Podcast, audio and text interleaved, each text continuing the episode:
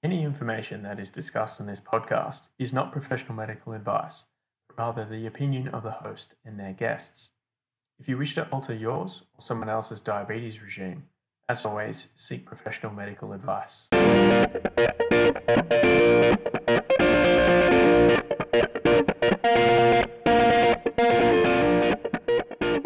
Righto, guys, welcome back to the Immune Kamikaze podcast. Today I've got another very special guest with me, Laura Rostron. Uh, Laura has participated in the Triathlon World Age Group Championships in Mexico. She's a multiple sprint and standard distance triathlon participant. She's completed six 70.3 or half Ironman triathlons. Uh, she's completed the MS Mega Swim. She's ridden the Murray to Moyne as part of the Hypoactive uh, team. She's run the Run for Kids multiple times. She's run the Melbourne Half Marathon. She's ridden the JDRF, the Juvenile Diabetes Research Foundation Ride for the Cure, the Degani Kinglake Ride, the Amy Gillett Ride. She's ridden around the bay, the 250, which is the uh, the longest loop around the, the bay, the Port Phillip Bay down here in Victoria. She's a hypoactive member. She's participated in diabetes clinical trials, which I'm really keen to talk about later on. Uh, she was a camp coordinator for diabetes camps. She's a snowboarder, just like me, so I think that's pretty cool.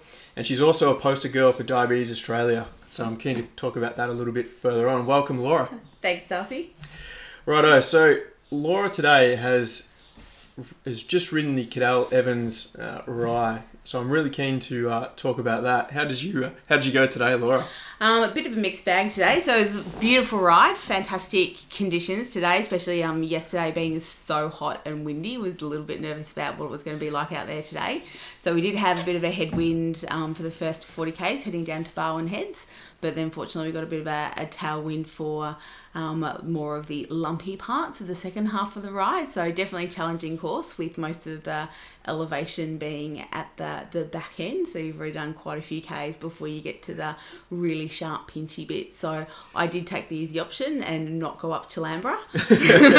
but just for the record, people that aren't aware of this course, this is a really steep hill. So Yeah. that's I think that's fair enough. Yeah, yeah. So he still still managed to do about 900 meters of um, vertical climb Yeah, right. across 115 k. So That's yeah. that's excellent. And today wasn't a particularly cool day either.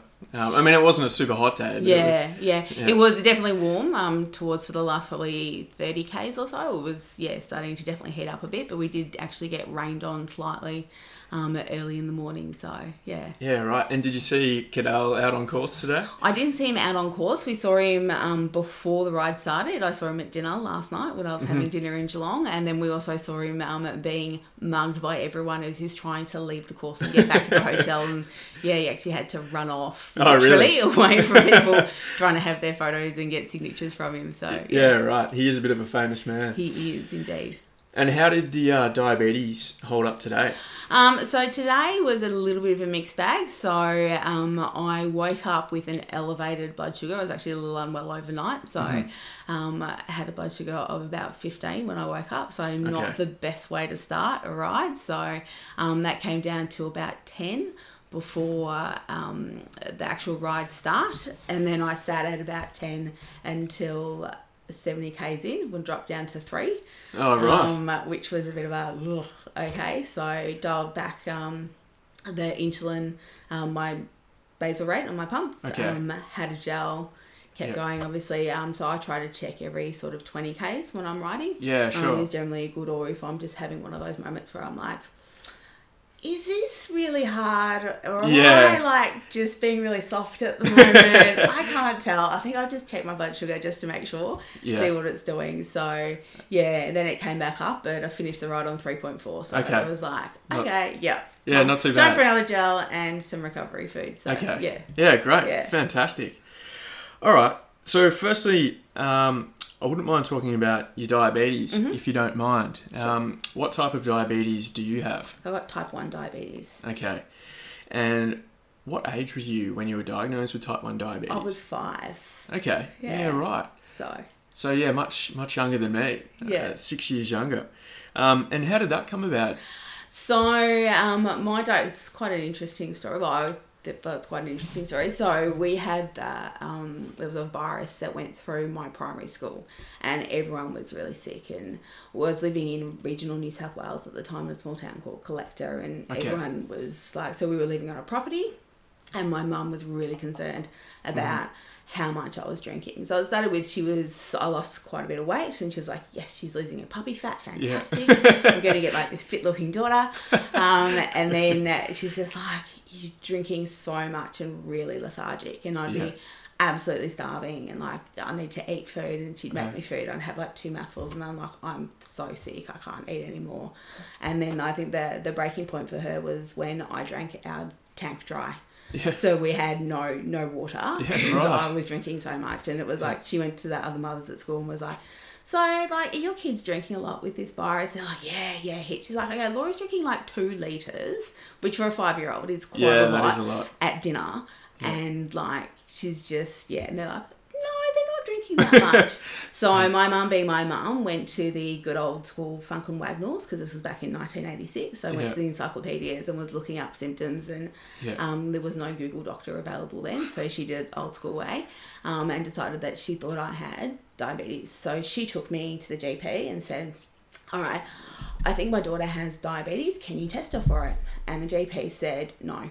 Oh, right. Do you understand how many parents come in here asking for me to do this this week? And she's like, What are you talking about? And he's like, It's Diabetes Awareness Week. Huh. I'm not testing you. Everyone thinks that their children have diabetes. She's Really? fine. And my mum's like, okay, I didn't know that, but I'm not leaving until you test her Yeah. for diabetes. So, it's just a simple test. yeah, yeah. so really. he was like, oh, do you think you can go to the toilet? I'm like, mate, all I'm doing is going to the toilet and drinking water. Yeah. So I gave him a, um, a, a urine sample and basically went straight from there to the hospital, although we did stop along the way to buy some tab, which was the only diet soft drink available at that point in time Right. because I was really thirsty Yeah. on the way on the way to the hospital. So yeah, Yeah, my blood right. sugar came back from the urine test off the charts. Yeah. Um, and back in those days, I was in hospital for a bit over a week. Yeah, Yeah, right. to Okay. stabilise Yep. And the whole school came to visit me because I went to a really small school with Oh, like that's- 13 kids. That's awesome. So it's one of those things people always like,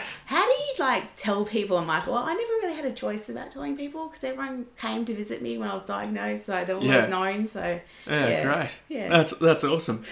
Um, so when you were first diagnosed, uh, what did you use? So when you were in hospital, you were Yeah. probably connected intravenously. I would have thought uh, to an insulin machine. Oh, right. no, Okay. given insulin by syringe, so needles. Straight straight away. Straight away, Yeah, yeah. right. Okay. Yeah. Well, from what I remember, yeah. So I might Yep. have been at the very early start intravenously, but Okay. yeah, it was um, yeah syringes. So Yep. I was started on just Protophane, which is a Huh. really old school long acting insulin, Yeah. and I would actually react really quickly to it, Mm-hmm. and initially would potentially hypo within the first sort of 20 minutes of being given a shot of Protophane. Yeah, really? was, yeah, bizarre.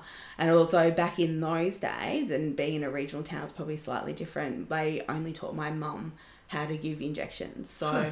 My mum did all of my injections until I went to my first diabetes camp when I was nine. Oh, really? And then they were like, oh, like, you know, and I was sitting next to this six year old kid who was like that his mum was putting his in his needle in and he was pushing the plunger and they're like, Oh, do you think you could do that? And I'm just like, I'm much older than them. I can do the whole thing. Just show me what I have to do. Yeah, right. And my mum was really relieved because she was like, my child is never going to be able to move out of home because she's never going to be able to do her own injections. Yeah, is going to sure. happen? So, Yeah. yeah. So you were. That's really interesting because Mm. I remember when I first got di- diagnosed with diabetes. It would have been yeah, 1999. Um, I was given Protophane Mm. Yeah. and Actrapid. So you were Yeah. just I was just Protophane. just Protophane. Yeah, for, And- for quite a period of time. So I think it was probably um, my honeymoon went for nearly two years. So I went for about Oh, 18 right. months. So it was Okay. towards the end when I started having to take um, Actrapid Right. as well. That was Yeah. when my GP stopped managing my diabetes and I got referred to an endocrinologist. So I was managed by a GP for a really long time. Yeah, right. Yeah. And how did you feel like?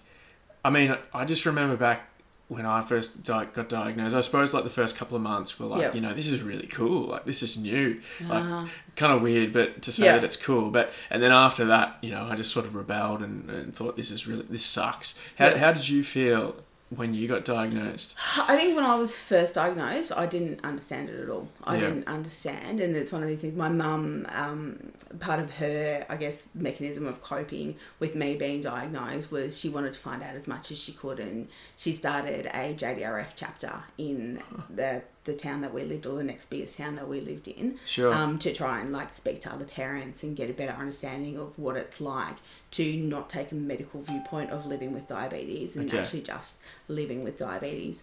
Um, so, yeah, I didn't really understand that I was going to have to do this forever Mm-hmm. until one Diabetes Awareness Week we were sitting in a mall handing out flyers. It's like, how do you tell your child that they're going to have to take over a million injections for the rest of their life just to stay alive? Yeah, And that's like, right. You never told me that. It sounds like we're going to have to get your mum on the podcast Yeah. at some point. she's she's amazing. Starting yeah, a, she's a absolutely amazing. Yeah, Yeah. yeah. Um, I mean, that was a, a question I had. Is you know, how did your family respond? But yeah, oh, that's I think you've kind of answered that question. Um, what do you? I mean, what you probably use to manage your diabetes today yeah. Is a probably massive contrast. Away, worlds away. Yeah. what can you sort of take us through the journey of different devices Yep. that you've used along the way up until this point? Okay. So I think blood glucose meters, so blood testing has definitely come the furthest. Um, so Sure. we might start with the insulin delivery devices first. So I started on syringes and obviously like bottles bottles of insulin, Yep. but I also started on bovine insulin. So it wasn't human insulin; it was insulin that was derived from cows. Right. So it was like cow or pig insulin that you started on. Yeah, right. Um, and then yeah, later Humalog and NovoRapid came out. Mm-hmm. So I first of those, I first tried Humalog, and I actually had a really bad reaction. Thought I couldn't take Humalog. Okay. But I think it's actually that I'm allergic or have a like a bad reaction to one of the preservatives that Lilly use in their insulin, Oh, right. which is different to what Novo Nordisk use in there. So I'm Okay. fine on Novo Nordisk insulin, but can't take Lilly, which is something that you don't really hear about. But it was like, Yeah. yeah. So for a couple of years, I was like, I can't take Humalog because it makes me feel like vomiting within five minutes of taking it. Yeah, right, Which is not what you want from an insulin. No, especially when you've got to take it, you know. yeah, when you times a take it and it's every like, day. ah, now I need to eat, but all I want to do is spew. So, yeah, right, okay. Um, so that was fun. But yeah, so I remember my first insulin pen was really exciting and that was like a really new thing. But it was um, a steel pen and you had to click it to deliver. So you couldn't dial up. So if you wanted to give 10 units, you couldn't dial up 10 units and then just push the end in till it delivered 10. You had to count the clicks. Right. So if you fully depressed it, it was two clicks. If you half depressed it, it was one. So you'd have to go like two, four, six, eight, ten. Giving eleven, Right. you go like two, four, six, eight, ten, a half one to eleven. Yeah, So right, okay. yeah, That's- that was quite different, but that Yeah. was a big step forward Okay. from syringes. Yeah, yeah. Uh, So yeah. then, yeah, flex pens came after that. Yeah. and then I guess, um, yeah, then an insulin pump. Um, so I bought my diabetes for its 21st birthday. I got an insulin pump. that's really that's really cool to hear you talk about diabetes like it's it's like a pet yeah, or something. it's like that. Yeah. So Uh, it uh, got. what made you use it, or what made you move to a pump? Um, so that was from a lot of the conversations. So I thought I couldn't because of the whole bad reaction to Humalog. I thought I couldn't use a pump. Okay. Um, I was also really resistant to having a pump because I'm not a very coordinated person. so I'm that person that when you're getting like on a bus or walking past something like a door, I'll get like a handbag strap or uh, like a part of my jumper caught on it. So I'm just like, a cord hanging out of my body is just going to be an absolute disaster. I'm going to spend my whole life just ripping, Yeah. ripping it off and catching it on Yeah. things. And I do do that quite a bit. Yeah. Um, one of the funny things, I'm on the T Slim at the moment, and I too, you have to charge it. So I tend to charge mine in my car drives. So I was like, cool, like I'm just sitting here not doing anything. I'll just plug it in to the USB charger, and that'll be my 15 minutes.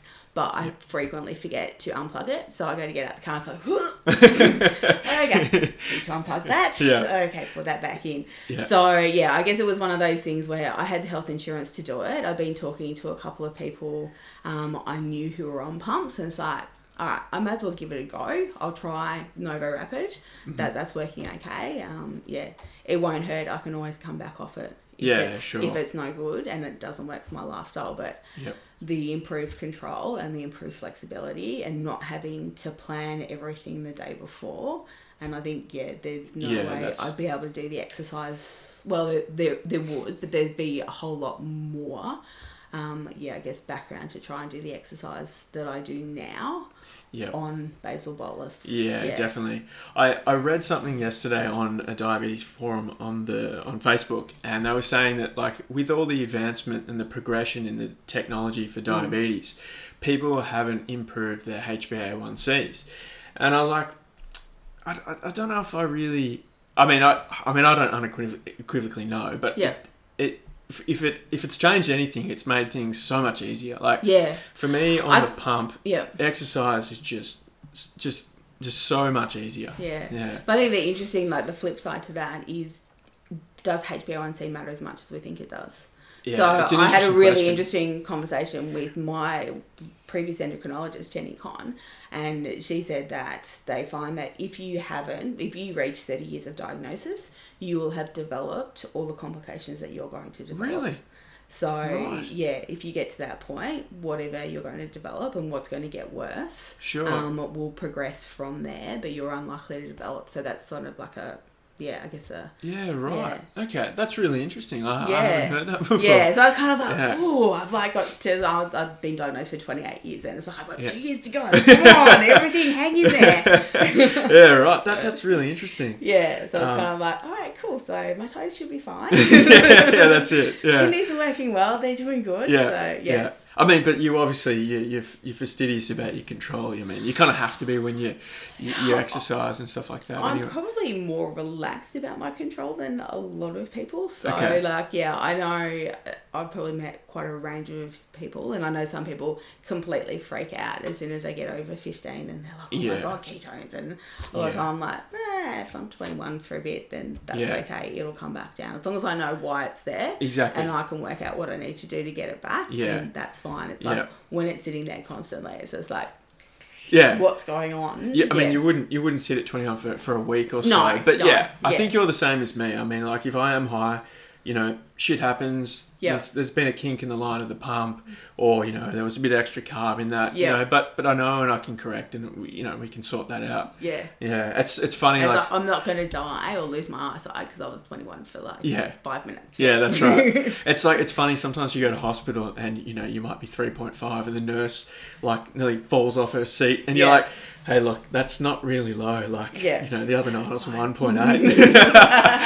Well, I always like the whole thing is like people are like, how low is too low? I'm like, no, it kind of depends how you get there sometimes. Yeah, Like if your blood yeah. sugar drops really quickly, Yeah. then that's like much worse for me than if you have like one of those really slow sliding ones. Yeah, Yeah. I, I, I agree absolutely. Yeah. yeah. No, that's really interesting. Uh, we were talking before about uh, O week at university, um, and we were yeah we were talking Yeah. about um, you you went into DK, which is diabetic ketoacidosis. Yeah. Can you tell us a little bit more about that story? Sure. So O week um, was a period in time where there's probably there's a couple of different factors to it. So I'd moved out of home from my parents. Um, I'd actually lived my first year of university. I lived above a pub, um, which involved quite a lot of drinking and. Yeah, and then my second year, I got a spot on campus um, at, at one of the colleges, and so I was participating in O Week and having a great time. Um, but part of that was during that first year, I went from seeing my endocrinologist at the Geelong Hospital and knowing everyone in the diabetes team. And I always saw the same endocrinologist, and without fail, always saw the same people. Um, I changed to the Austin Hospital, it was I would see a different registrar every week. They would ask me the same questions. They would tell me I was a bad diabetic and that I had to go away and do better and then come back again in like six months' time. Mm-hmm. And then if you're trying to change your appointments, like I had to change one of my appointments because I had an exam on that day and they're like, Can't you change your exam? I'm like, Yeah, university is not so big about moving the whole exam timetable just because you don't want to have to reschedule my diabetes appointment. Like, Yeah. Sorry.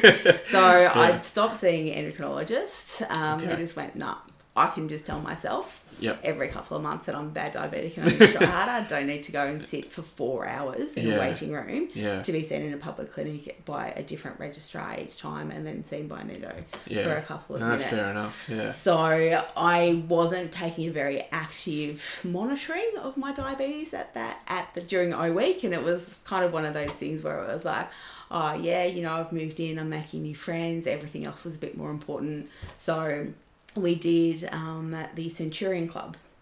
So for Okay. anyone who doesn't know, Centurion is you drink a shot of beer every minute for hundred minutes. I haven't heard of that before. Oh, really? No, Okay. no, So it's a big all. part, big part of a lot of O weeks. So Okay. started Centurion Club Challenge and didn't take my blood tester with me. wasn't actually 100% sure where it was at that point in time. Finished the Centurion Club Challenge, so I got through the whole 100 shots. Like, Great, excellent. Um, was actually quite okay, surprisingly, at the end of it, and like helped put the rest of my floor to bed. And it was the next morning I woke up and I felt okay at first, and I went and had a shower and was getting ready to go to my lectures for the day. And then I started vomiting. And I basically vomited for an entire day. Because I was vomiting, I went, oh, I'm not going to give my insulin because I'm not, I'm not keeping anything down. Yeah. Um, and got towards like, yeah, so I think it was about five o'clock at night. I was just like, my kidneys are starting to hurt. oh, I'm like, yeah, I'm really not well. Like people like were coming in and going, you look really sick. So um, they called obviously the first aiders at the Mm-hmm. college, and they were like, oh crap. So then they took me to the medical centre. The medical centre went, no way, we're not having her. Take her straight to emergency. So I went to emergency, and because it was a university, they didn't actually tell them that I'd done Centurion the night before because they didn't want to get in trouble. Ah, right. So Okay. they were like, okay, crap, like diabetic, and that. So they were treating me for that. And it wasn't until they called my parents and put my mum on the phone to me. My mum's like, what did you do? And I'm like, I had did Centurion Club. She's like, what's that? What I drank a hundred shots. She's like, of vodka. I'm like, no, beer. My dad's question was, did you finish? So Yeah. yeah, I did. Thanks, Dad. Thanks, Dad. Um, yeah, so that was when, and then they were all like, oh my God, right, we're dealing with something else as well Yeah, there. So, yeah. yeah. so in the meantime, had a central line put in, catheter put in, was on a drip. sure. Yeah. Yeah, so, right. That's yeah. really scary. And actually spent two days in intensive care yeah. Um, afterwards, which was not fun at all Yeah. and then a couple of days in um, a general hospital ward where it was actually quite interesting because they seemed to bring in doctors from like every doctor from the hospital came in to tell me what a stupid thing I'd done and did I understand what how like how serious what had happened Yeah, was sure. and what the consequences could have been but in the meantime I had the nurses going oh, the best reason we've got the patient in here no one else on this floor has drunk themselves into hospital. It's just like conflicting messages there. Yeah, but yeah, yeah. Um, for anyone that's listening to the podcast and you're not sure what DKA is, it's it's a really serious condition, and it's Yeah. it, it, it it's um, what people were dying from back in the day Mm. Yeah. before insulin was discovered. so basically, it's um, your body starts breaking down the fat cells, and the byproduct is acidic. So Yeah. your blood becomes acidic, and then your organs start shutting down. And Yeah. yeah, it is really serious, and it is not nice at all to recover from. Yeah. Yeah, Nah. Well, you're looking a lot better. it's um Yep. yeah. so I've learned my lesson from that, and so when I did Centurion Club the next year. You took your blood sugar. I took my blood sugar, and everybody in my college made sure that I was testing every 10 shots. Yeah, perfect. that is a good amount. So, Yeah, right. Um, all right. So something. So the reason that you that I came across Laura is I think we became friends on Facebook a while ago. I mean, I, we probably I saw maybe saw you in Hypoactive or something Mm. like that, and I saw how involved you were with, with sports and triathlon specifically. Um, so I wouldn't mind talking about the triathlon stuff you've been doing. Um, as I mentioned in the intro, you you've you did the uh, world champs in Mexico in 2016. Um, and I want to come to that in a little bit, but first, I wouldn't mind uh, understanding how did you get involved in triathlon to begin with? Yeah, so triathlon's actually it's really funny. Um, I caught up with some friends I went to high school with like last night for dinner, and they're all just like, "You do triathlon?" Like, Yeah, like so it's a it's a weird choice. Um, I've always been a swimmer, swum my whole life, Okay. but always swum in pools. So I actually have had quite a few panic attacks in open water. So triathlon generally open water swims. Yeah. I hate cycling. Never rode a bike as a kid. I had a pony, so why would I ride Sure. a bike? Like whatever. Um, and I hate like I refused to run pretty much. So Mm-hmm. ran a little bit on the netball court, ran a little bit playing tennis, but otherwise not running not for me. Sport not Yeah. not a big part of my life. Yeah. Um, but I, through some other members of Hypoactive, so Dan Seller and Meg Knight, um, decided that I should try start running. So I'd been going to the gym quite a bit, and then I had a job where I had to travel quite a bit, and I was like, okay, so running is something I can do anywhere I am. So if I'm in like um, Bairnsdale for a week for work, I can go for a run. Sure, I don't yeah. need to find a gym. I don't Yeah. need anything else. All I need is a pair of runners. So they took me for a run around the tan. So Okay. and Dan did that great thing of chatting to you while you run. so you run at somebody else's speed. Yeah. So I could not walk for two days after that, and I was sending them both abusive text messages every time I had to stand up, going, "I hate you both." um, but from that, we kind of did um, our first 5k run, which then we did our first 8k run. Yeah. Um, then I did the run for the kids, um, the 14k course, and I was like, okay. So I started addicted. running. Yeah, Jen, I'm like, all right. So this is April. I've managed to run 14ks. I couldn't run 2ks like four months ago. Yeah. I reckon I could do a half marathon. Yeah, So awesome. that was my goal. So that October, I did my first half marathon. I was just like, yes, this Yeah. is amazing. But then everyone's like, when are you going to run a full marathon? I was like, I do not have the attention span to run a full marathon. I can't concentrate on work. I can barely keep it together for a half. Yeah. Like I, like I'll be wandering off in search of coffee or stopping to pat a dog at a full marathon. So um, a friend of mine was doing triathlons, and I was like, oh well, I like swimming Yeah. don't really like cycling, but you know, that's only just a bit in the middle. Yeah. Like, and it's probably like it's the next challenge. And I was kind of like, oh, it's probably not a bad way to like meet people either. Yeah, yeah. had a bit of a look around. And the tri club that I'm part of, Hawthorn Tri Club, has a tri tri course. Okay. So it's like a six week introductory course, and you sign up, and they teach you how to swim, how to swim in open water, how to ride a bike, all the skills you need to ride a bike. Yeah, right. That's Um, really that- interesting. How to run off the bike and put it all together. Sure. And at the end, as a cohort, you do your first triathlon together. Okay. And what triathlon's that? So it depends on a bit of timing, but I did the sprint distance triathlon. So you Okay. either do a mini or a sprint. So a sprint Sure. distance is 750 meter swim, a 20k ride, and a 5k run. Okay. So I did that, and it was an absolute disaster. Oh, really? Yeah, so it was one I, for some reason, had not thought at all about my diabetes management on race day. So we didn't do a full practice race beforehand. We did kind of sections. So we swam and then we cycled and we um, cycled and we ran off the bike. Okay, so I'd sure. never actually gone. And it wasn't until race morning when I was about to walk out of transition, I went, I didn't have a waterproof pump at that time. I'm like, I can't wear this in the water, but I need it when I come back into transition.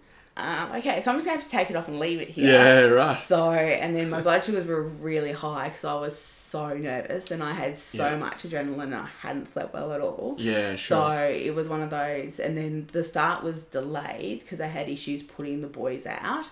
So it was one of those things. I was disconnected from my pump for probably an hour before we started. Right. Then it was a really choppy swim. I was down at Sandringham, so that can be like yeah. So it was a really choppy swim. I freaked out halfway around, got rescued, got pulled back into the shore. It was kind of like seeing my try try coaches and like, well, you know, you can still do like like the bike and the run. it's just like, all right, I guess I'll do the bike and the run. So ran. So the transition, the run from the swim at Sandringham back to transition is nearly a kilometre, and like you go up this massive hill. So get up there, get back into transition, check my blood sugar, and like through the roof. I'm like, right, reconnect the pump, Yep. try to correct for that. Try to like guess how much the bike's going to take out of me. So I actually had like that's probably one of my best like relative bike legs I've done. Yeah, sure. But then I got out on the run and I'd swallowed so much water during the the swim that Right. I felt like vomiting every time I Mm-hmm. started running. So I walked most of the run was like probably the last person that finished on that day. It was Yeah. just like that was just a horrible experience. But I'm really glad that it's over, and I've met some really nice people, and that was yeah. Yeah, I guess I was just kind of like, well, that is definitely a challenge, Yep. and I can do this better. Yeah, So, sure. Yeah, And- so I guess that's kind of what, yeah, Yeah, and it's I suppose it's really addictive. I suppose like I mean I, I mountain bike a lot, and it's it is addictive. You're like, Mm. okay, cool, I've done it in X time, or I felt X good, and you know next Yeah. time I want to do it better. And did you um at any point because I know a lot of people with diabetes sometimes view exercise as a bit of an obstacle or a bit of an, a lofty ambition. You know, Mm. Managing diabetes whilst exercising can be, can be a challenge. I mean, I can definitely vouch for that. Mm. But you, it's obviously not hold you, held you back. Do you? You obviously you don't see it, as a, a hurdle at all. I think I think a lot of this has to do with the way I was raised and my mm-hmm. mum's attitude towards me having diabetes and not letting it be a barrier to my life. Yeah, sure. And it's basically she raised me with the attitude that diabetes just means that I have to plan a bit more. Mm-hmm. I have to think a bit more. I need to do. I need to take some things into consideration that other people take for granted. yes. So I think it's one of those things like there's nothing that diabetes is as limiting as you let it be. yeah. So if sure. you try to live textbook diabetes and you try to do exactly what the doctors say, and I'm not saying totally disregard what your doctors are telling you, but there comes a point between like I know I've had conversations um, when I was wanting to change to a waterproof pump for mm-hmm. triathlon, mm-hmm. and I had a registrar. I'm like, I need you to write a letter to tell my health insurance company that mm-hmm. I'm an elite athlete. Yeah, um, sure. And so I need to change to this pump, which happens to be waterproof, but it also has finer micro adjustments. Okay. And she was like, "Oh, but it's easier for us if you upgrade to this other pump that's not waterproof." And I'm like,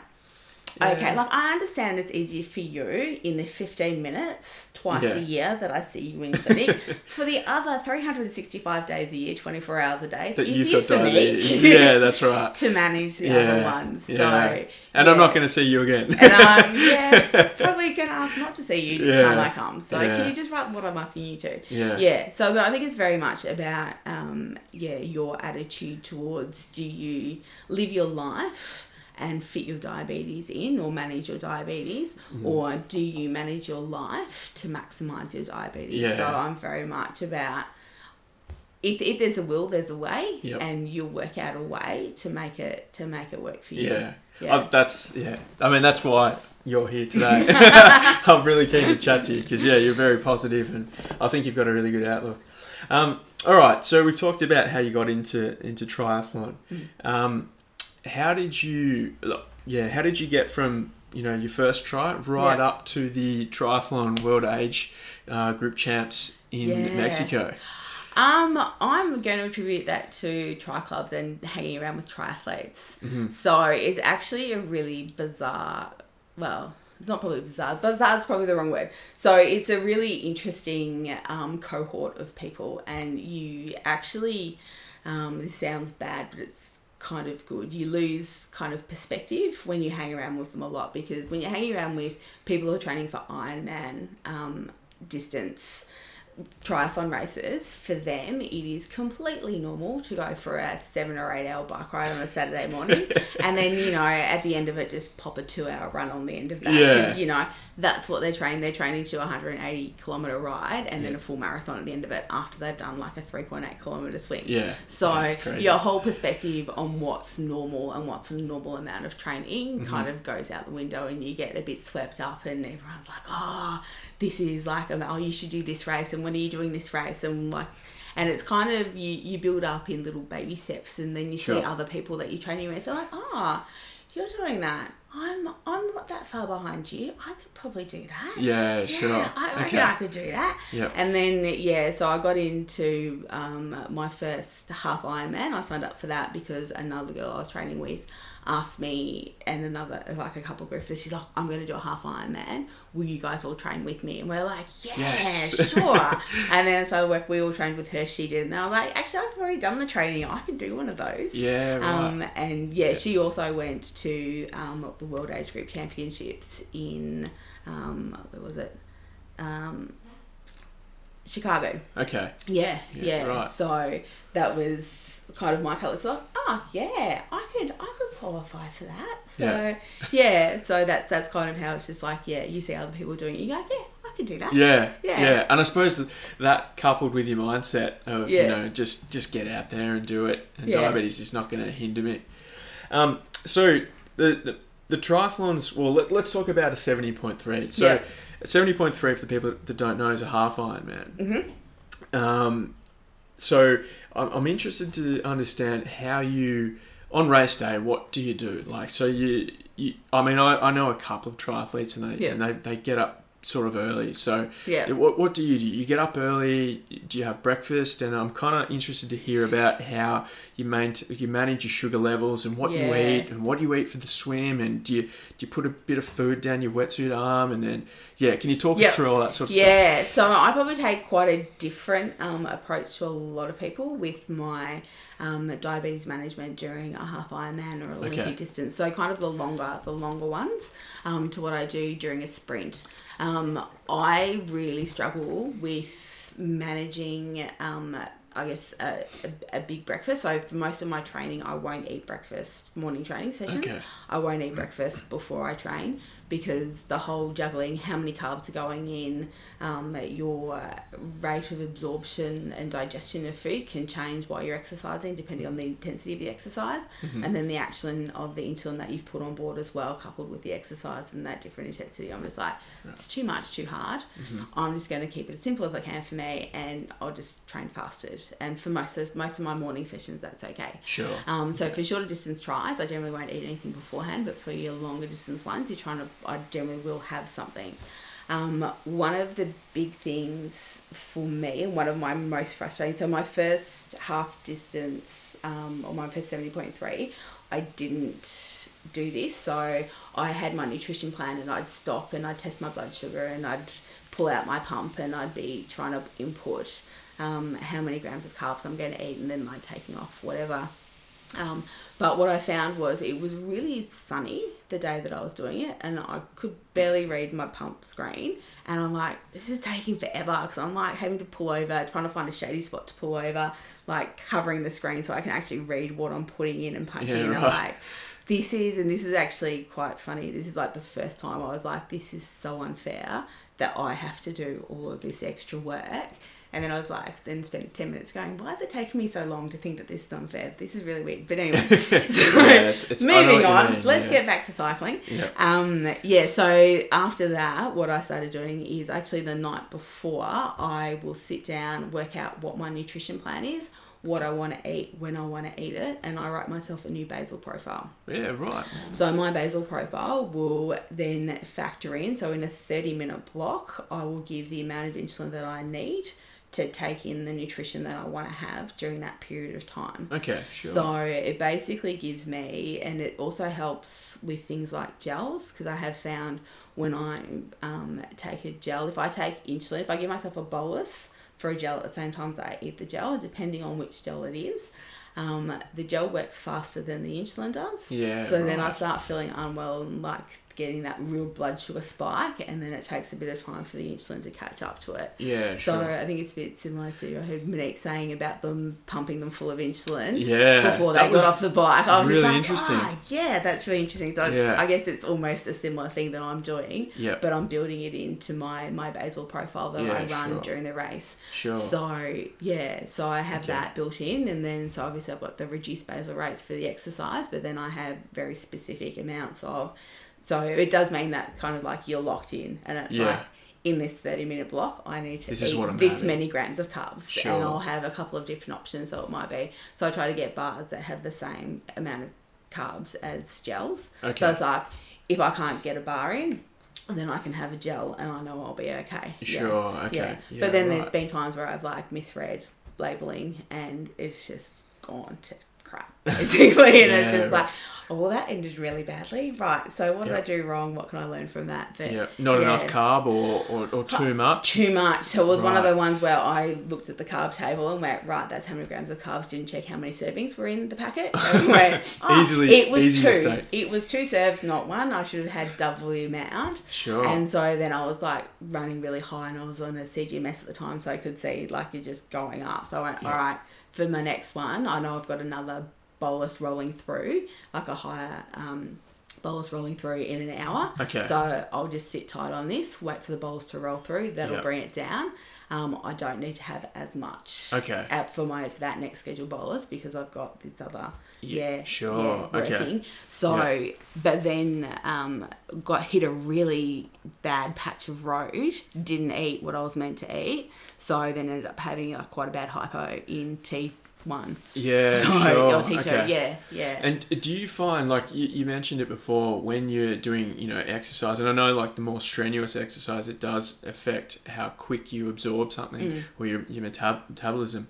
Um, do you find, like when you are having a low, like on the bike or the run or whatever, Mm. do you find you, you just sort of, ch- you know, cool the jets a little bit, let the low, let the food work, and then and then you know pick up the intensity again, or do you? How do you manage that? I, it really depends, and we chatted a, bit, a little bit about this before, how I got there. Yeah. So okay. if it's just a really slow slide down, then I can normally like I've actually done one half marathon where my blood sugar sat at three for the first fifteen k's. oh, really? And I just could not get it. I'm, I'm like eating everything and Huh. would not get up over. That's I think I like 3.6. yeah.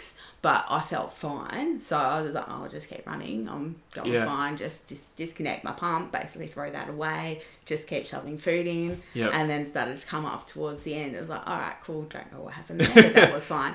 But then there's other times like um, this time where I had that quite quite a fast drop because Mm-hmm. I hadn't like eaten for that basal. I was like going into transition going i can't find my rack i don't like just really spaced out and that was one where i went out for the run i actually walked the first couple of k's of the run waiting Okay. for my blood sugar to come back up and Sure. when i'm like got a clearer headspace and it's like okay cool no i can do this i can run again Yeah, right. yeah Yeah, that's really interesting. Hmm. Um, I had a question, but I've forgotten it. Oh. so we'll move on. we'll keep that one for later yeah, yeah. When you're racing a triathlon, Mm-hmm. do you have to let uh, race organisers know that you're a diabetic?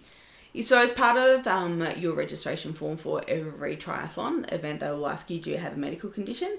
Um, and say, yes, got type 1 diabetes on insulin pump. Um, and for the longer distance triathlons, you'll generally always have a bib like you get in a lot of the road races. Okay. And I'm one of the very few people who will always fill out the back of my bib and write on it, this is my name, I have type 1 diabetes, I'm on an insulin pump. This is, I actually put on, I've got medical alert. So, this is my ask. medical alert number. Sure. Um, yeah, Yeah, this okay. is my like my emergency contact details. So I know a lot of people never ever fill them out. Yeah. I always fill that out. Yeah, it's- Um, it's so I don't go and find like I know that some people who do triathlons will go and find the first aiders beforehand and tell them, um, look, I've got diabetes and rah rah rah. I was like. Oh, yeah, I don't Yeah, think that's okay. particularly necessary, but Yep. yeah, always they, they know it's on my registration, it's on my person. Um, I did, however, in Mexico, tell the team doctor, make, make sure I introduced myself to the team doctor. Hi, how you going? My name's Laura. Just letting you know, if something happens, I've got type 1 diabetes. Um, Yeah, sure. Just so that you might happen to remember that. Like, I'll be wearing a medical alert bracelet, it'll be on all my stuff. But yeah. And I suppose you might feel a little bit more comfortable knowing that if something was to happen, Yeah. they're going to be on the ball immediately. Yeah. They're not going to go, they're fitting. Uh, Yeah. What are It's they, like, pissed or they? Ah, yeah, yeah. Are they But- epileptic? How no, that's a diabetic. yeah, yeah, that's right. yeah. Um, uh, another question I had for you, and, and I've found this in the past sometimes with my exercise, and this is why I ultimately ended up on a pump, is ketones. Yep. Do you ever test for ketones uh, when you? Well, first of all, can you tell us a little bit about ketones for the folks that don't know? Yeah. And if if you do test for ketones, sort of how, how do you go about that? Oh, okay, that's a really interesting question. Um, so ketones are a byproduct that are produced when your body starts to break down fat.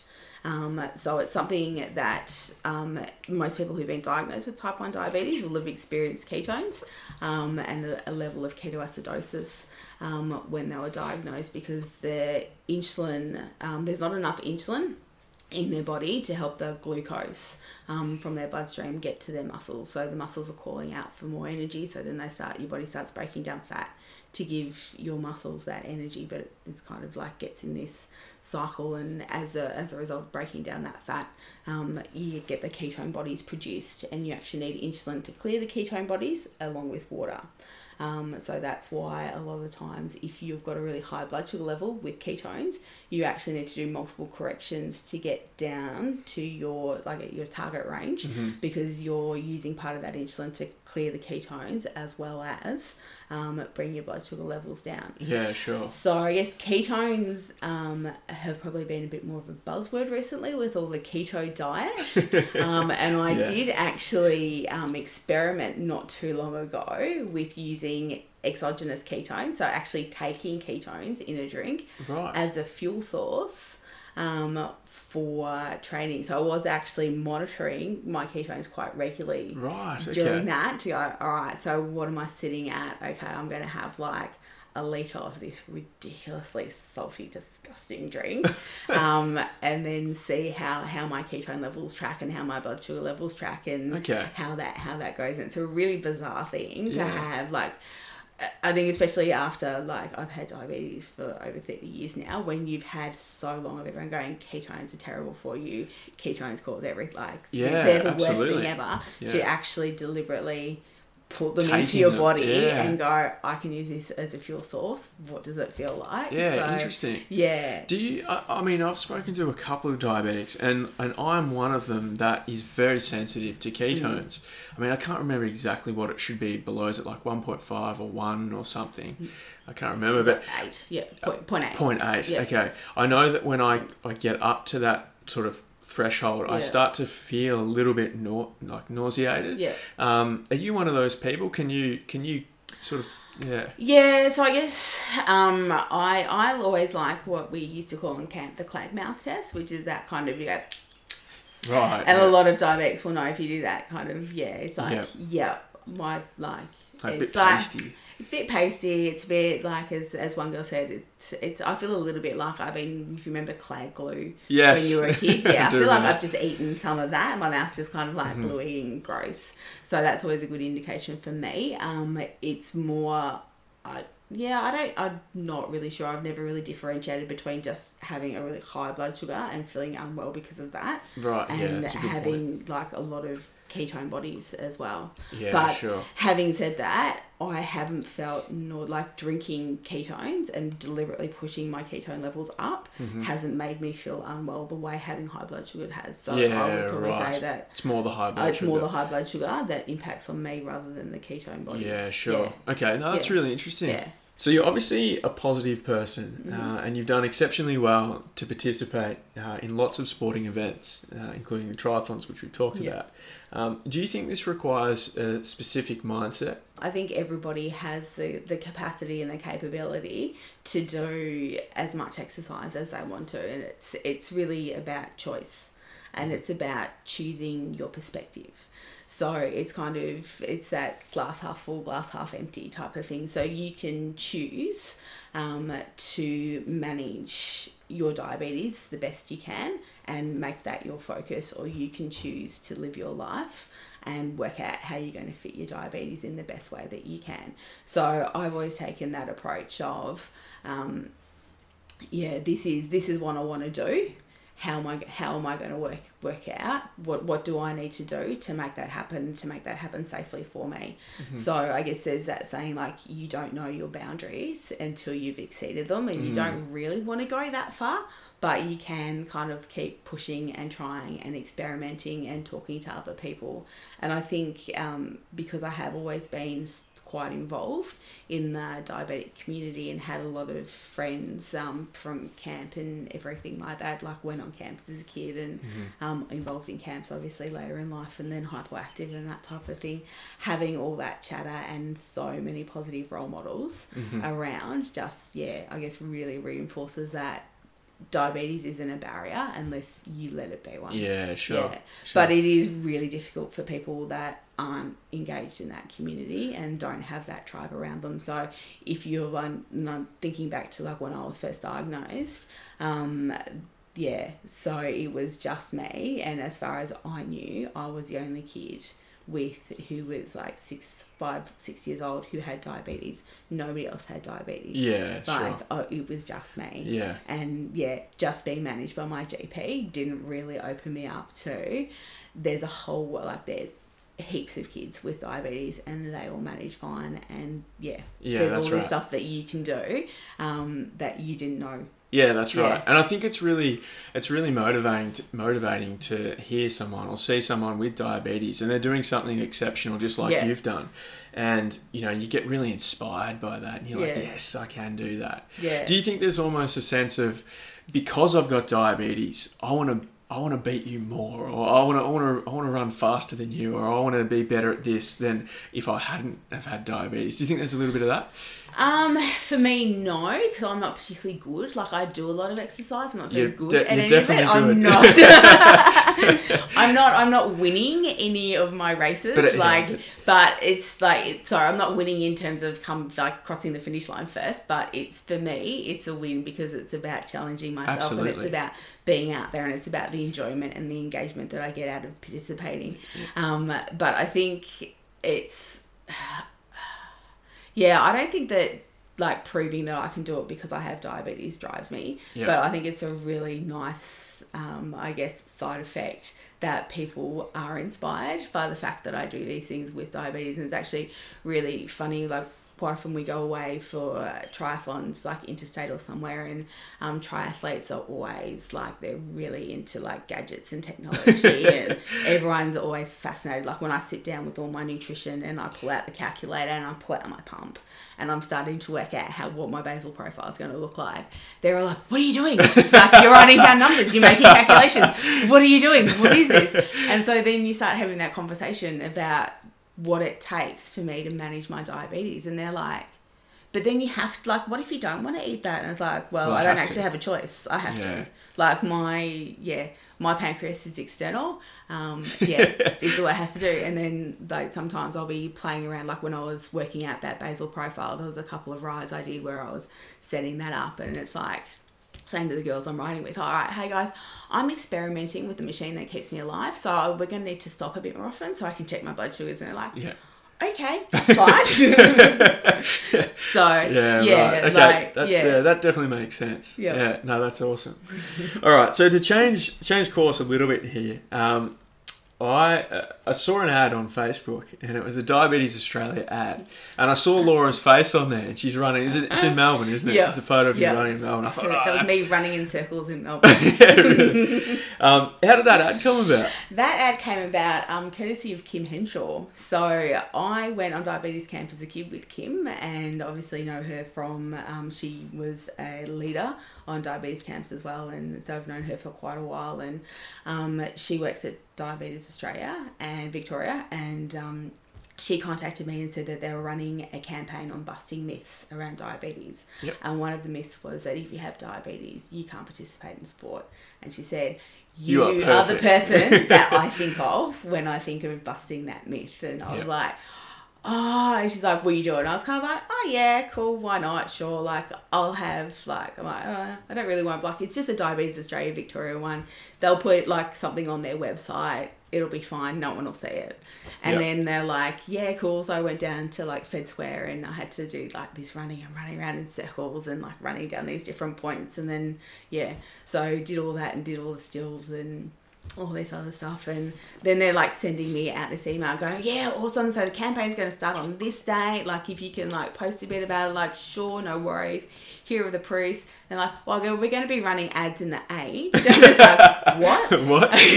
so the video piece that you did is not just going on the Diabetes Australia website; it's being run as an advertisement in regional Victoria. Oh, okay, right, cool. Um, and, and at that point, they were like, "Oh, and it's going to be in a, on a billboard in Kew Junction." That thankfully didn't actually happen because I was like, "Oh God, I drive through Kew Junction to get to work. So does my boss. I don't really want a billboard of me up there, but okay, right." So yeah, that was a lot of me going. It's not about me; it's about the message. and yeah, it's one of those things where it's it's a really important message because it's absolutely like the number of people I know who meet people with diabetes who are like like as you said, who are frightened to exercise because they don't know what to do with their Yeah. diabetes or don't know where to start. Um, yeah, it's yeah. absolutely heartbreaking that people are not doing what they want to do. Yeah. Um, yeah, because they think that diabetes is a barrier. Yeah. Yeah. and you've most definitely proved that it's not. Yeah, And um, Laura's taking autographs uh, after this. yeah. Um, I have right. a stack of printed notes. So we've talked about camps a lot. Yeah. Um, so let's let's delve into the diabetes camps a lot. I know when I was a kid, I was a very shy kid. Yeah. And uh, mum and dad tried to get me to go on these diabetes camps, and I was like, "There's no way I'm going on these diabetes camps." Yep. Um, and mum and dad are like, "Absolutely, you'll learn so much." Um, for uh, uh, if if we have any parents listening and they're thinking about sending their kids on camps, can we talk about you know what age age groups Yeah. uh, can go on these camps and you know, what they offer and the duration and all the rest of it? Yeah. Can we talk a little bit, a bit, bit about that? Yeah, so I haven't been involved in camps for a little while, but there's sort of four age groups. And when I first did camps, um, I did them in New South Wales, so they were a little bit different. So my very first camp, I went on as a nine-year-old, so I was one of the eldest kids on there. Okay. It was actually a weekend camp, and your parent came with you. So it was a weekend away with a parent, and it was all like the kids hanging out together and the parents having basically a really in depth education session. So the way the diabetes camps in Victoria are run now, it's more about the kids coming away. Um, so there's like junior, um, senior, teenage, and then autumn camp. So autumn camp is sort of the youngest group that they take. So I mainly did the senior camps, which is sort of your 12 to 14, no, hang on, 10 to 12. And then teenagers 12 to 14. Okay. And the juniors are sort of 8 to 10. And then the autumn camp was a shorter one for that the, the younger kids as well. Yeah, sure. But yeah, so the main idea. So I've had people, um, I've met people who are like diabetes camps are horrific. Why would you go? Why would you go and spend a week celebrating the fact that you have this awful disease? And I'm right. like, it's that's not what diabetes is about. Diabetes diabetes camp is about your normal. Yeah, that's so right. it's about spending a week where everyone does insulin injections and everyone checks their blood sugars and everyone. It's not weird to say, do you know how many grams of carbs are in that? Because everyone does it, and it's Yeah, about the kids, and it's it's quite similar to a lot of the Hypoactive events. It's not so much about the activities that are run it's about the discussions that happen between the kids and it's about them talking about this person's being mean to me at school and they're picking on me because I've got diabetes or mm-hmm. I don't want to tell anyone at school that I've got diabetes because I think they're going to like tease me about it and mm. what do you do? Or this teacher won't like I, I need to go and check my blood sugar and see the nurse and the teacher won't let me do it. What am I going to do about that? So yeah it's Yeah, it's sure. about all those those conversations and Yeah. yeah telling people and if you're like looking at getting your first boyfriend, how do you tell your first boyfriend that you've got diabetes or yeah, Yeah. yeah, So it's about thing. a community almost. Yeah, yeah. yeah.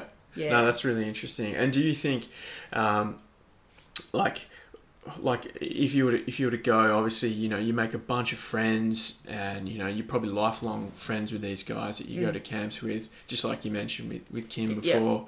Yeah. So do you still keep in contact with some of the folks that you went to camp with? Yeah, I do. Yeah. yeah, So it's quite interesting and really interesting. One of the girls that I went to camp with in New South Wales is part of Hypoactive. Oh, really? Saw me and was like, "Hey, I don't know if you remember me, but like, we Yeah. went to diabetes." I'm like, "Oh my god, that's so amazing!" Yeah, so sure. it's been really cool to to reconnect with her as well. So, Yeah, okay. Yeah. Oh, that's awesome. Yeah. And so, how do you get involved? Like, if, if, if we have a parent listening, like I Yep. alluded to before, do that, is it just through the Diabetes Australia website, or can we give them a call? Yeah, so there's Diabetes Australia website, so they'll have a link to the Diabetes Camps Victoria, um, or they can speak to their endocrinologist or diabetes nurse educator. They should be able to um, hook you up. So there's application forms um, for each of the different camps that they'll they'll fill out, and they obviously take into consideration. Um, a whole range of different things because unfortunately, um, well, last I heard, the camps don't have quite enough places for how many kids there are that want to Yeah, go on. So there's always a bit of a selection criteria there. But Okay. yeah, definitely um, first timers um, and regional kids. Yeah, sure. Are, are given a, a bit of preference because they get less exposure. Okay. Yeah, to Yeah. other kids with diabetes. Yeah, yeah. that- fair enough. Okay, another change in direction, Mm. and this is I'm, I'm really not that I'm not interested in what we've talked about before, but I'm really interested. I've I've actually messaged Laura in the past about some of the studies that she's Yeah. she's been involved with, Like guinea I- pig time. and I think a lot of people find this quite interesting. Mm. So obviously diabetes, um, you know, it's been around for a while, um, and there are, there's lots of research going into diabetes with, with you know a whole host of different organisations, um, and Laura's been involved with two. Yep. Um, pr- correct me if my pronunciation's not correct. Is it the Glycines? Yep. Glycines? All right. Mhm. So Laura participated in the Glycines implanted CGMS trial. Can you tell us about that? Yeah. and so- what does CGMS mean for the uh, so people that? CGMS is a continuous glucose monitoring sensor. Okay. So normally um, we think of continuous glucose monitoring sensors. They're things like your Dexcom, um, your I don't think what the Medtronic one's called, Free Guardian. Guardian? Yeah, Yeah, Medtronic yep. Guardian.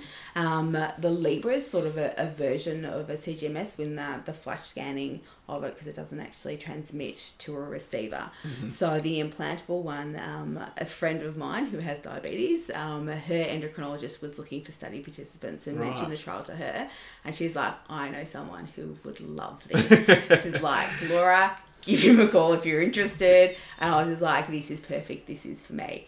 Because one of my biggest issues is I'm I'm a heavy sweater. Okay. So, and because I swim quite a lot with triathlon, so I'm generally in the water Yep. sort of three times a week for quite extensive periods of time. So, trying to keep the externally mounted CGMS devices on me is really hard. Yeah. So Sure. a lot of the times um, they want you to put them on your abdomen, and I find Mm-hmm. the rotation of swimming and then also with dancing, they just trying to keep them on is impossible. So then they have to on my arm, Mm-hmm. and then I have issues with taking shirts off and getting changed, doing a quick change for transition. It's kind of like ah, there there goes my seventy dollars of CGMS or hundred dollars of CGMS, Yeah. and that's out. I found that. So I was just like, awesome, it's implanted, it's under the skin, I'm not going to lose that. Yeah. That is fantastic. I'm so in for this study. Sure. So that was really cool. So, um, having a chat to the, the study doctors there.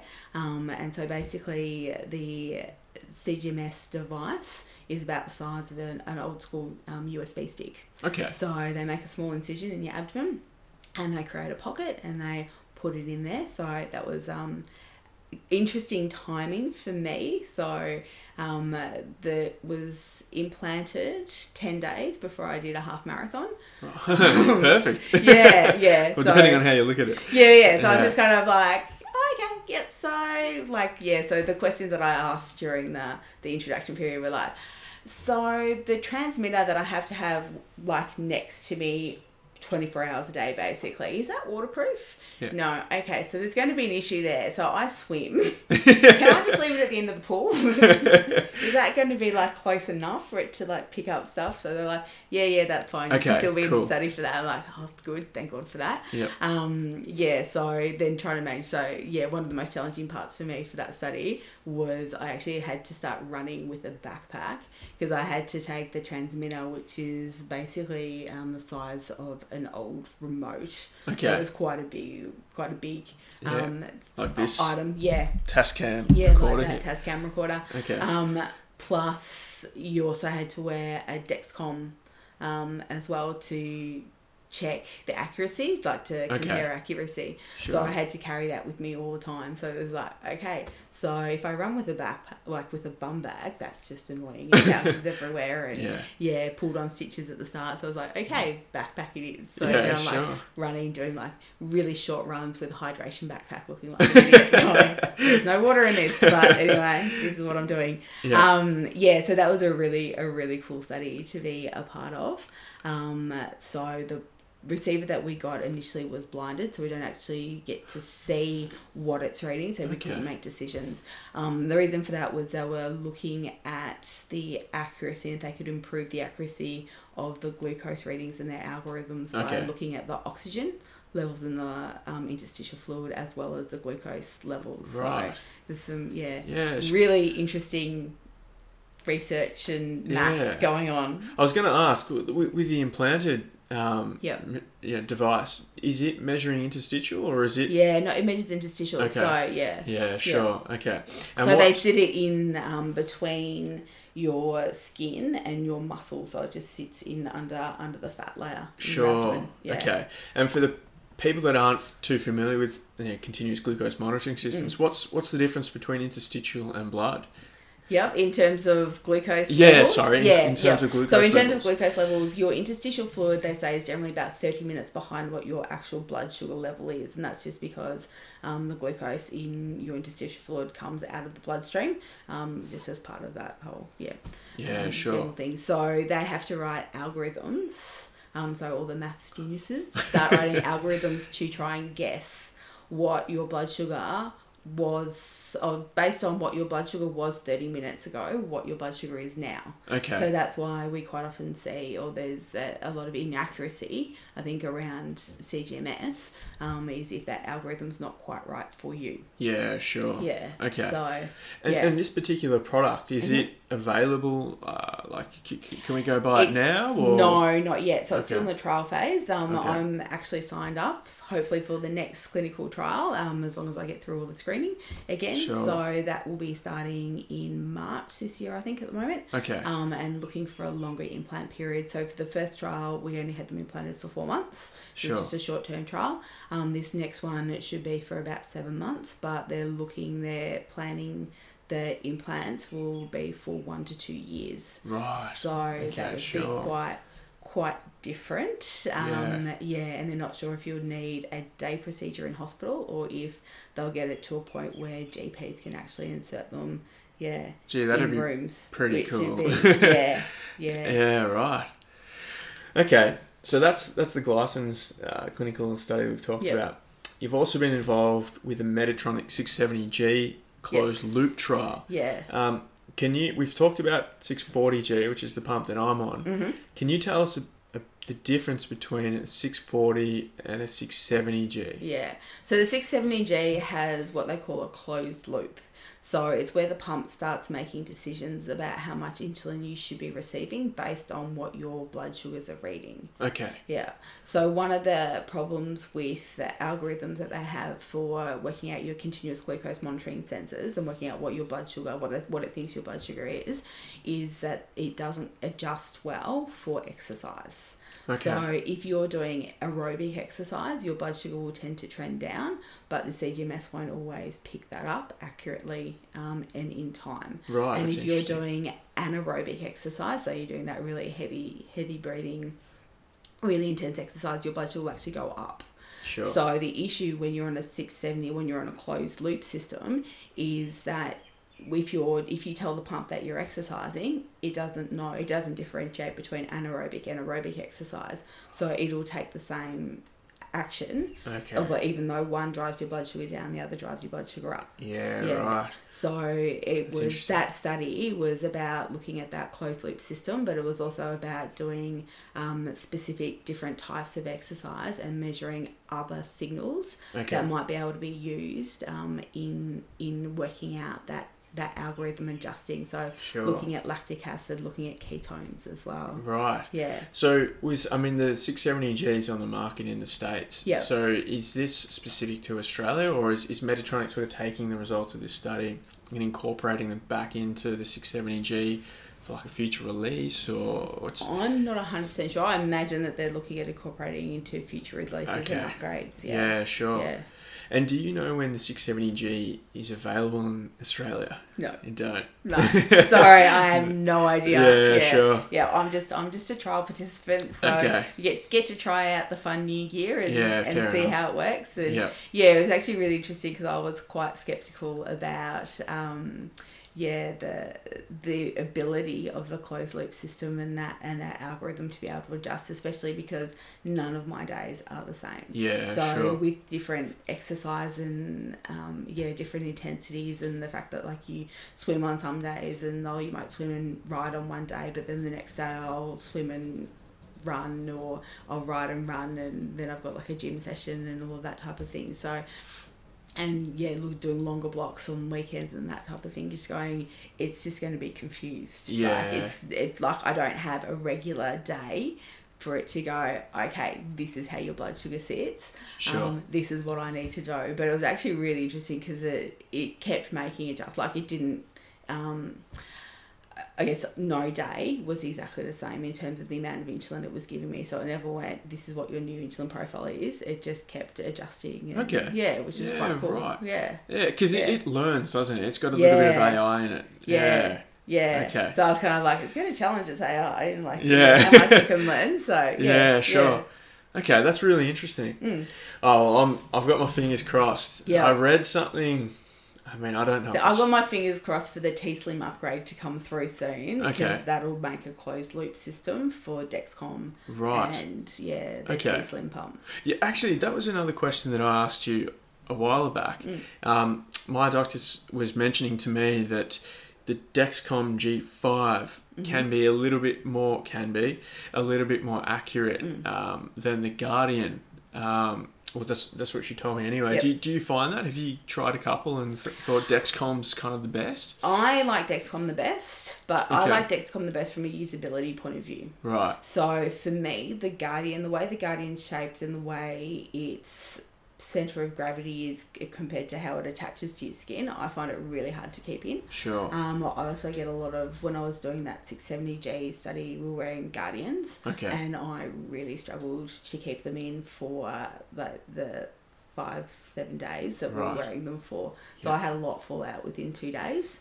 Um, I could do it slightly better if I kept it in my arm rather than in my abdomen, but they wanted them in the abdomen for Okay. the time for the study. Okay. Um, so that was a real struggle for me. But I think part of and part of the reason that I don't get good readings and that the readings aren't as accurate for the Guardian is because of the shape of the sensor Yeah, and how much movement because my body moves a lot. Yeah. There's a lot more movement of the of the filament. Sure. Okay. Yeah. Whereas I think because I generally always wear the Dexcom in my arm and it's more centered over it and it's it I don't know it feels like it attaches more stably for me. Um, yeah, there's less issues of it falling out. Okay. Yeah. I, I can definitely relate to that. I um when I got my pump, I got they they actually just chucked in a in a, a sensor Yeah. for me because my the 640G does have connectivity with Yep. a sensor, and if if you go low, it you know can terminate Yeah. insulin for a Yep. period of time. And I went for a surf, and I put my wetsuit on and ripped the sensor straight Yeah. off. And I'm like, damn, I was only like two days into the sensor, but. Yeah, that's it's it's a tough one, isn't it? Yeah. I ripped my bloody freestyle Libre off the other day when I was in the garden shed. Yeah. And there's you know there's ninety two fifty just gone. Yeah. Yeah. Um. Yeah. I know okay. all about that. my my big recommendation is put it in your arm and then get the um, what are they called? The elastic bandages. Okay. They're like Tubigrip. Right. So you can buy them by the like the meter. rock tape? Is that No, no, No? it's like a it's a it's like a sleeve. Okay. That's an elastic bandage, and you just put it all the way around your arm. Right. Keeps it on when you're swimming. Okay. Pro tip. keeps it on. Keeps it on when you're like pulling off cycling jerseys. It just yeah. Right, Just okay. over it and protects it. I might have to Yeah. I have to look into that. Okay, cool. All right, I think we might wrap it up soon. Um, there's two more questions I want to ask you, Laura. Um, I asked this question to Monique as well, and I think it's it's really interesting to sort of get everyone's take on it. But if you were to run into a newly diagnosed diabetic down the Mm-hmm. street, if you could offer them any advice, what would it be? Oh, so absolutely agree with Monique's advice is find your tribe. Um, it's really important to get connected with people who live with diabetes every day because it's such a different experience to what doctors have. Um, doctors learn about textbook diabetes and nobody has textbook diabetes. Yeah, So it's about finding it, it's about finding the people who have and it's really interesting. So um, obviously I know a lot of diabetics who exercise and they all have different ways and their bodies react to exercise in different ways. So I know some people who need to reduce so that they're giving like five percent of their normal insulin when they're running and I'll only do like if I'm doing a short run I won't reduce my insulin at all. If I'm doing a long one I might reduce it by twenty percent my background insulin. Um, but then the other thing is I think test your limits. Like do it do it safely, do it sensibly, but yeah, don't don't be afraid to try and find out where where your boundaries are. Yeah, sure, Yeah. sure. No, Yeah. absolutely. But always always be prepared with that. So yeah, don't be prepared. Don't be afraid, but do be, be prepared. prepared. Yeah. yeah. Yeah. No, that's really so, good advice. Yeah, yeah. don't go, yeah, I'm going to go for a 20k run and I'm taking no hypo food No, or any way to check my blood sugar. Like, Yeah. yeah. epic fail, guaranteed. if you're gonna do that. All right, and one last sort of jovial type of question. Well, not really. Okay. What's your favorite type of food to have when you have a low blood sugar level? Oh, oh wow. Um, my favorite food to have. So my go-to hypo food is actually this is a bit of a funny story. Is the um, Safeway home brand jelly beans. Oh, really? Yeah, that is that is my go-to. Yeah, right. And that's mainly funny because they've changed. If anybody else also really likes the Safeway home brand jelly beans, they've changed suppliers a number of times. Okay. Okay. And I did actually write to them at one point when they did not have any on the shelves, going, "What is going on? I have diabetes. This is my hypo treatment. what, like, what are you doing?" And they actually replied. Did they? what did they say? They were like, "We're really sorry. We've been having issues with our suppliers um, because I'd like written like." If you're like changing suppliers, I really like the packets that you had with like the dark green ones. yeah, So right. like an absolute nutter.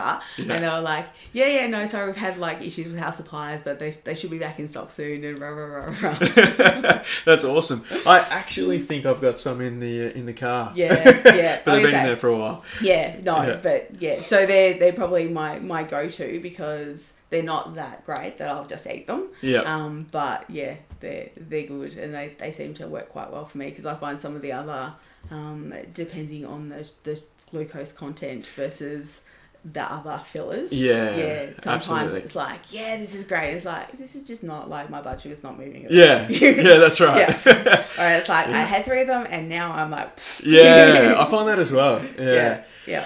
Okay, well, thanks very much, Laura. It's been an absolute pleasure having you on the podcast. Um, um, we've learned some really interesting things about diabetes management and your uh, your athletic endeavours. So thanks very much for coming down, and uh, we'll, uh, potentially we might catch up again in the future. Thanks for having me, Darcy. No worries. Thanks, Laura.